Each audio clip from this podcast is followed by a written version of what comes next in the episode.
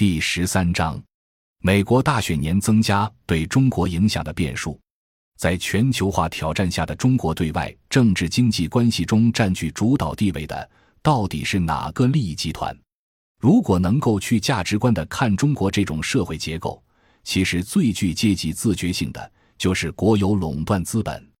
新中国成立以来的大政方针，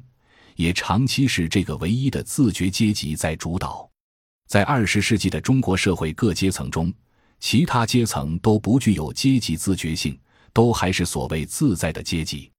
在中国工人阶级于二十世纪之初终于正式走上历史舞台之前，无论是农民小资产阶级，还是城市刚刚崛起的中产阶级，都处于分散状态。近年来瓦釜雷鸣的中资，不过是从一盘散沙升格为一盘碎石。总之，虽然社会冲突乱象频仍，但混迹其中的小资和中资都不是自觉阶级。于是，整个二十世纪后半期中国社会群体复杂变化的历史中形成的唯一具有自觉性的阶级，就是遭人诟病的国家垄断资本。大多数发展中国家没有条件进入工业化，更没有形成这种国家资本，一般也就无法理解国家资本作为经济基础对官僚政治上层建筑的决定作用。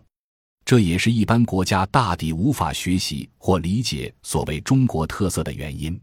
我们既然进入产业资本阶段，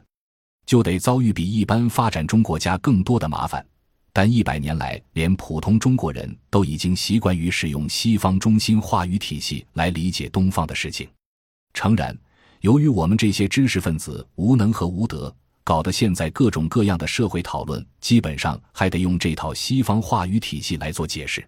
需要引起注意的是，既然中国社会各阶层都不具有自觉性，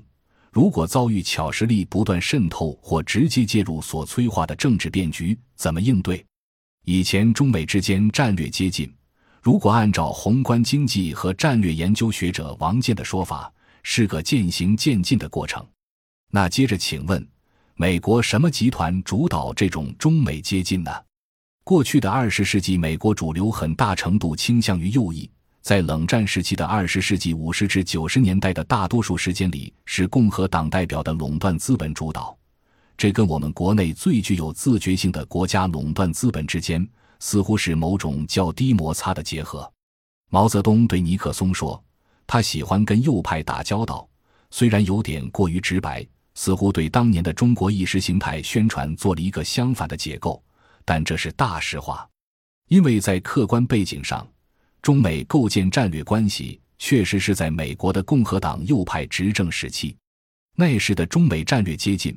当然符合美国传统地缘战略的利益，特别是符合美国冷战时期的地缘战略利益最大化。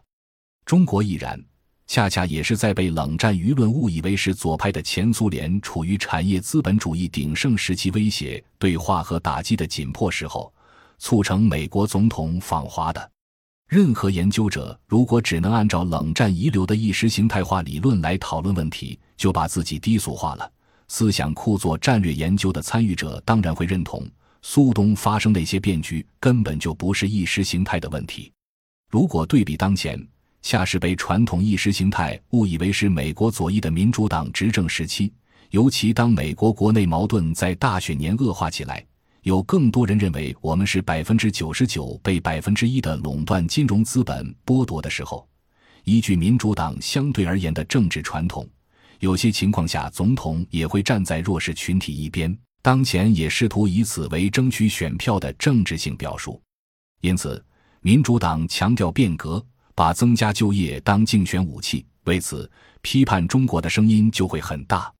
相对而言，民主党为了短期政治利益而完全不按照当年共和党与中国共产党形成战略同盟关系的需求出牌，这是完全可能的。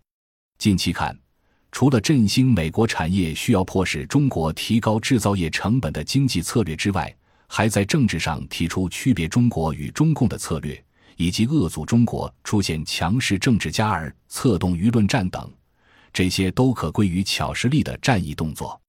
因此，为中国在国际环境上充满变数，俄罗斯人要维护资源主权，就需要强势政治家维护国家强权。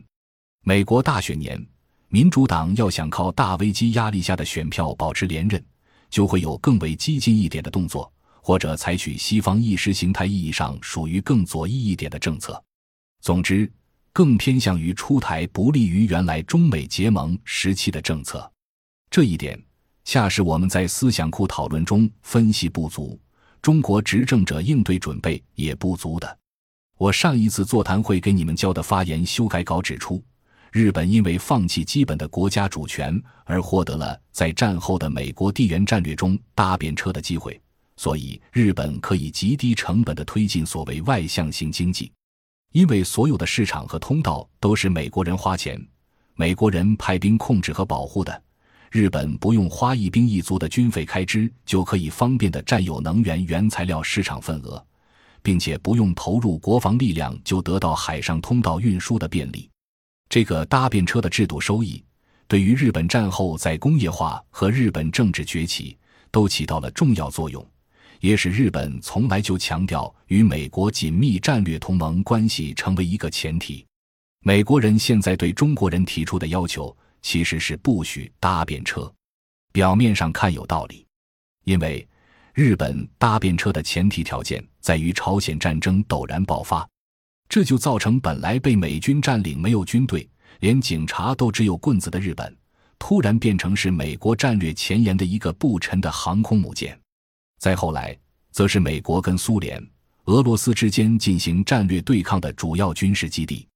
另外，日本也几乎不提所谓国家主权问题，日本政客知道在美国军事占领条件下提出完整国家主权是没有意义的。但是现在美国人一方面强烈要求中国人不搭便车，但另一方面却又绝对不许中国自己构建海外通道和资源产地的安全体系。这对于中美两国战略对话来说应该是个重大议题，中国方面完全可以把这个问题直接提出来讨论。如果中国人在中美战略对话中进一步的解释到位，说明中国处在产业资本阶段和美国在金融资本阶段地缘战略之间确实有非常巨大的落差。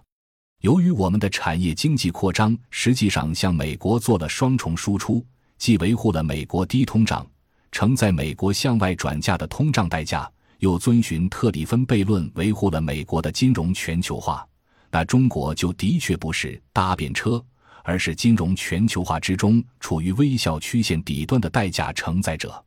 美国如果坚持不许中国搭便车，那就意味着要打掉中国这个最大的承载美国金融资本化代价的主体。美国可以再找个承载者，但没有哪个国家像中国这种体制承载代价的能力这么大。以上说法只是沿用从西方引进的百年话语逻辑对现实问题做分析，不是我的本意。感谢您的收听，本集已经播讲完毕，喜欢请订阅专辑，关注主播，主页更多精彩内容等着你。